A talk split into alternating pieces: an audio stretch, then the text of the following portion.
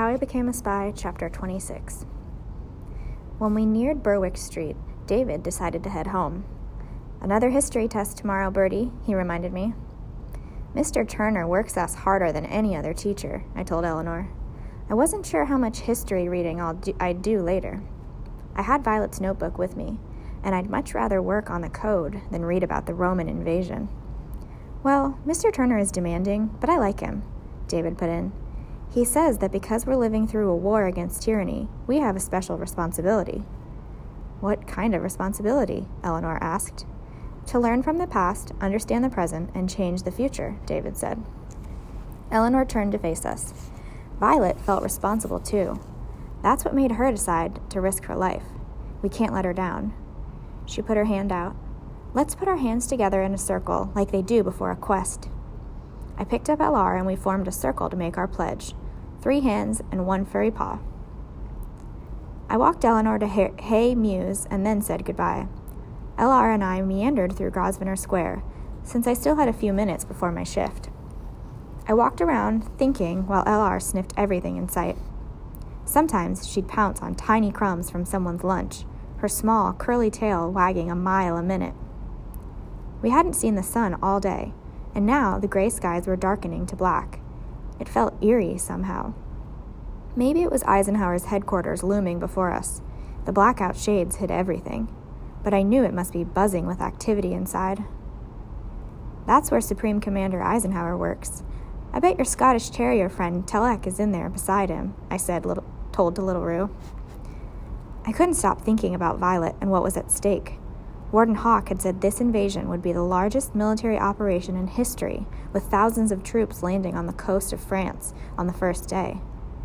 The landings would be followed by an onslaught of more soldiers, tanks, and planes, all focused on defeating Hitler's forces and ending the war. But what if things didn't go according to plan? What if the Germans were waiting for those soldiers as they spilled from their small boats onto the beaches? I wondered if anyone at military headquarters had an inkling that the invasion was plan invasion's plan was in peril. I was still standing there when it began. The sirens started up, their horrible wails crashing over me. LR began to shake and howl. For a minute, I hesitated. Should I run to make sure Eleanor and her grandmother were all right? No, they had a Morrison shelter in their home. They'd be fine. I remembered to put my helmet in my school knapsack. I stuck it on my head before setting off along Brook Street to the command post. I didn't have my bicycle, but the wardens kept a few battered old bikes in the office. The most important thing was to get there. The anti aircraft guns had already gone into action. LR kept on howling, even as she trotted behind me. I raced past the red brick of Claridge's, with the British flag waving proudly over the entrance. I had to dodge several couples who seemed to be complaining that their dinner plans were being ruined. I passed Master Humphrey's clock shop and slackened my pace to peer inside. I couldn't see any movement.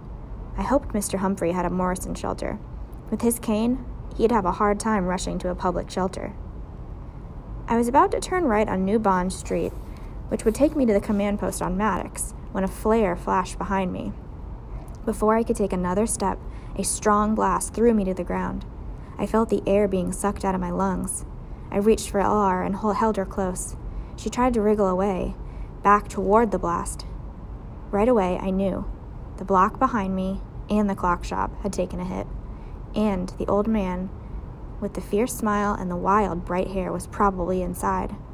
Let's go back, LR. We were on the spot before anyone else. I guessed Mr. Humphrey lived above the shop. Maybe he had a Morrison upstairs, but if he'd been downstairs in the shop, he'd be in trouble. I coughed as I came closer. The brick dust was thick and smoke filled my lungs. The door was gone, blown away. I stood in the empty space and yelled, Mr. Humphrey! Mr. Humphrey, are you in here? Silence. I tried again. I heard a little moan, or I heard a moan. Little Rue whined and her small body quivered with anxiety. She pulled on the lead. Lead me to him, girl. Mr. Humphrey, can you hear me? Where are you? Here, in the, I'm in the back office. He was conscious, at least. I took a step. The dust was so thick I could barely breathe. I coughed again and felt glass crunch under my foot. Mr. Humphrey's lovely display cases had been shattered. He's probably lost everything, I thought. He was so proud of his shop, so determined to stick it out until the invasion, until the end. My eyes adjusted a little in the smoky gloom. I inched closer, but I wasn't sure I should go all the way through the shop. It might be safer to wait for help. Mr. Humphrey, I called again. I wanted to keep communication open. My name is Bertie Bradshaw. I'm a civil defense volunteer. We met a few days ago in the front of the bookshop. I remember. Mr. Humphrey coughed. The dust was thick. Then his voice came again, stronger this time. So you've come to rescue me, have you? Sir, if you're trapped under rubble, I could fetch help. No, he cried. I could hear pain, panic in his voice. Oh no, don't leave me here, lad. We can get out. I just need someone to steady me. All right. I climbed over beams and piles of bricks and wood and shattered glass. My heart raced. LR plunged ahead, her whole body straining against the lead. Good work, LR. Lead me to him. Suddenly, I felt sick and lightheaded, like I had before. I had to lean over and retch. I can't. I can't do this, I whispered. LR whined and stuck her warm muzzle in my face. You still coming? Mr. Humphrey's voice sounded faint and tiny. Woof! LR barked as if urging me to follow her. I took a step. The whole shop was spinning now. I grabbed blindly, wildly, trying to stay on my feet. Instead, I lost my balance and fell hard on my knees, cutting my hand on some glass. I didn't feel it, though. I put my head down. I didn't want to be sick again. But I was. I felt frozen. I can't move, Will. Come and get me. I'm scared. But somehow, this time, unlike that other day, I did move. It is you, said Mr. Humphrey when I reached him. He held out one arm for me to grab. Just pull hard. My cane's gone, lad, but I can make it. I took a deep breath. One, two, three. He groaned, but then he was upright. We picked our way toward the doorway. I heard him gasp at the ruined display cases and broken glass. I'm so sorry, I whispered. I'm sorry about your shop, Mr. Humphrey. Mr. Humphrey grunted. His hand gripped my arm. I'll survive. Like I told you, young Bertie, the invasion is coming. The tide's about to turn. He repeated it like a prayer. Yes, the invasion is coming, and I'm going to be here in London when it happens, no matter what. It wasn't until later, sitting on the ground with a blanket over my shoulders, that I began to cry. Warden Ida lowered his tall frame and put his arm around me. I shook a little, but gradually, gradually relaxed. LR snuggled in my lap. Why don't you tell me about it, Bertie? Warden Ida said softly. It's past time, I think. I glanced up and met his dark eyes. He smiled a little. I'm not asking just about what happened today. Warden Hawk told me your home got hit in the blitz. I think you were inside. I buried my face in Little Rue's fur. I still felt a bit dizzy. I nodded. Me and my brother Will. Mum had to run to help, run out to help a neighbor. She'd left Will in charge of me. He's two years older. I didn't like that. We had a back garden then, with an Anderson's shelter in it. I was supposed to do what Will said if no one else was home. We'd even practiced it. But when the sirens went off that night, I was sleepy and grumpy. I was lying in bed and didn't want to get up. I wouldn't listen to him, and I didn't move fast enough. But Will wouldn't leave my side. And then the house got hit. In the background, I could hear the buzz of conversation as people gathered to look at the blast site and talk in low murmurs. I heard Mr. Humphrey's voice, too, louder than anyone else's. I'm not getting in that ambulance.